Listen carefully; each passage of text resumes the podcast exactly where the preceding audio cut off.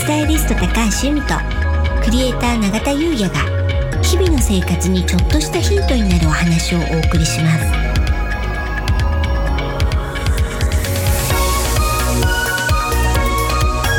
は、クリエイターの永田優也です。こんにちは。スタイリストの高橋由美です。楽しくて楽になる。はい。本日のテーマはうん。枕風水となります。はい。風水では眠ってる間に運を再生するって考えるんですよね。うん、うん、なので良質な睡眠をとることっていうのはとっても重要です。うん、それで、うん。睡眠といえば、うん。やっぱりね枕、うん、うん、これね結構皆さんねこだわってる方、はそして難民の方、うん、いらっしゃるんじゃないかなと思ってうん、今日はねちょっとそういうお話をしたいと思ってます。すっごく興味あります。うん、永田さんは、は今どういった枕を使われてますか？今は、うん。まああれ多分低反発って言われる素材のもので、うん。ちょっと大きめで、まあ広めっていうんですかね。うん、高さはそんなないんですけども、うん。まあちょっと広めのやつをうん。使ってます。うん。はい。それはいろいろ試してたどり着いた今結果ですか？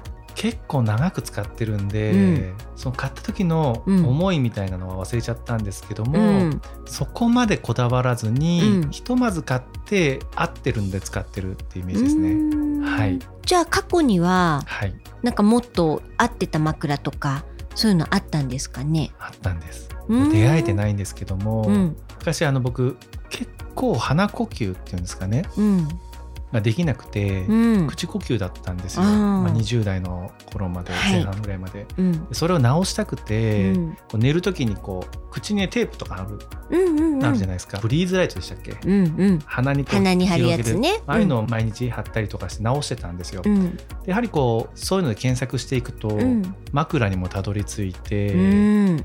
でねその口呼吸を、うん。睡眠時の口呼吸を矯正するようなそんな枕を売ってたんですね、うん。あそこそこ高くて4万以上したんですよ。あらいいお値段。結構したんですよ、うん。で通販なんで、うん。この試せなかったんですけど、うん。もうその直したいっていうもうそのモードに入っちゃってたので、もう速攻ポチって買ったんですよね、うん。したらよくて、うん。そう。で買い替えのタイミングでもう一回買おうと思ったんですけど、うん。なかったんですよね。見つからなかったんですよ、うん。それから、えーまあいくつか枕を変えて今の枕って感じですかね、ううん。んじゃあそれ再開したいですね。再開したいです。なんかね、うん。羽毛とかなんかそんな使われてるようななんかそんなね枕だったんですよね。へえはい。うん。由美さんは？私はですねやっぱりすごく枕が難しくって、うん。なんかしっくりこない、うん。でそういうのがまあずっと続いて、はい。ちょっとこうなんて言うんですかねプラスチックのビーズなんて言うんですか空洞になってるような要はストローを輪切りにうんはい、うんうん。あれがいっぱい入ってて、はい。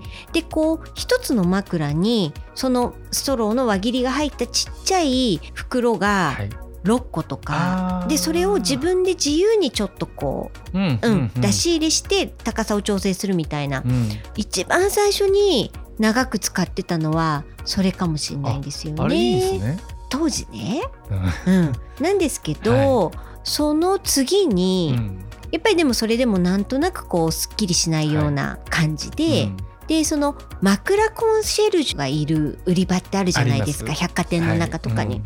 でその、まあ、枕フィッターさんっていうんですか、の方が、うん。まあ、もしかしたらお客様は、うん。低めのがいいかもしれないっていうご提案で、エネタンっていう、うん。あれ枕メーカーなのかな、そこの赤ちゃん枕みたいなのを、うん。まあ、すごいちっちゃくて薄いやつ、うん。でそれが当時ねその時は、あこれがいいかもしれない。うん。でなんかね長く使ってたんですけど、なんか最近調子が悪くって。でしかもそれも赤ちゃん枕ですごい薄いんですけど、こうタオルをちょっとねうん。折って入れてみたりとか、そういう微調整をして、はい。まあ、トライアンドエラーじゃないんですけど、うん。でもなんかしっくりこないな、うん。そんな時に、おまあ、私仲良くさせていただいてる白石さんっていう、はい。はい、あの方がいるんですけど、筋膜リリースをされてる方なんですよ。うん。でその方のね施術も通ってたりするんですけど、でまあそれがすごくよくって、うん。で白石さんのサロンでうん。いい枕が売ってるのは知ってたんです。知ってはいた。その名もはい。生体枕。わかりやすいですね。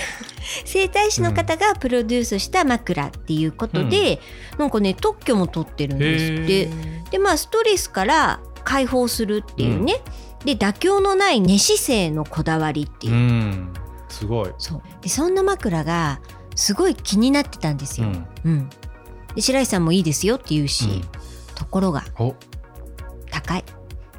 まあ整体枕ですからうね。ん、なので、うん躊躇してたんですけど、うんクリスマスキャンペーンが始まったんですよね。来た。来たうん。で2割引きで,、でしかもねお試しができるっていうことで、うん数日間貸し出してくださるっていうねそうなんですよ。うんでね試したら、うんもうね良かったんですよね一回寝てみて、うんこれだと。これだと。でその翌朝起きた時のすっきり感っていうのがまああの売りの一つだったんですけど、確かにね翌朝ねうん疲れてないんですようね。んやっぱりなんかね寝て起きた時にまあそれこそ首に負荷がかかって、なんかこう起きてもだるいみたいなね、うんうんそういう感覚がはい。あったので、それがねすっきりだったんですよね。いいですねう。ん、うんなのでお試しを経て無事にねそれを購入しました。お、素晴らしい。よかった。はいうんなのでね、あのー今のところね私のベスト枕ですかね。来ました。うん僕も気になりますね。うんいやぜひねお試しできるんで、あ、そうですよね。うんあちょっと一回やってみます。そうなんですよんそうそれでねやっぱり寝ている間に運気を再生するので、はいぐっすり眠れることっていうのも大切ですし、あとね寝る環境っていうのもねうん大事なんですよ。うんでよくね枕の向きっていうのも、は風水的にもいい向きがあるのではい。これもね重要な一つの快眠のポイントなのではい。お伝えしておきますけれど。はい。何向きがいいと思います？僕これ教えていただいてますので。はい、北。ピンポン。ありがとうございます。はい、北枕ってよく縁起が悪いって言うじゃないですか、亡くなった方を北枕にするから、でこれって間違いで、はい。一番落ち着いて寝れる方位が北なんですね、なのでその亡くなった方が無事にあちらの世界に行けるようにということで、うん北枕で安置するんですよ、はい。なので北枕というのは落ち着いてしっかり寝れる方位となってますあとはうん。東枕もいいですそうですよね。うん、これは発展の気があるので、これもいいです。はい。で良くないのが西と南。うん。南はねイライラしちゃうんですね。うん、なので寝ても疲れが取れなかったりとか良くないんですよう。ん。んで西は老けます。これだけは避けたい。西は避けろ。西は避けろ。ううんん。なので北か東がおすすめです。ありがとうございます。うん、枕も自分に合ったうん安眠できるものを選ぶのも大切ですし、その向きっていうのも大切っていう、そういった今日はお話でしたね。はい。参考にしてみます。はいありがとうございます。ありがとうございます。はい。ちなみにね、うん白石さんのサロンの URL 貼っときましょうかねあ。ぜひぜひ。うん、なのでね、枕興味ある方とか、はいちょっと筋膜リリースとかね、うん、体を整えてぐっすり快眠とかね、うんしたい方はぜひアクセスしてみてください。はい。それでは本日は以上となります。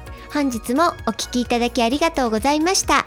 よろしければ登録していただき、引き続き聞いていただけたら嬉しいです。楽しくて楽になる。スタイリスト高橋由美とクリエイター永田優也がお送りしました。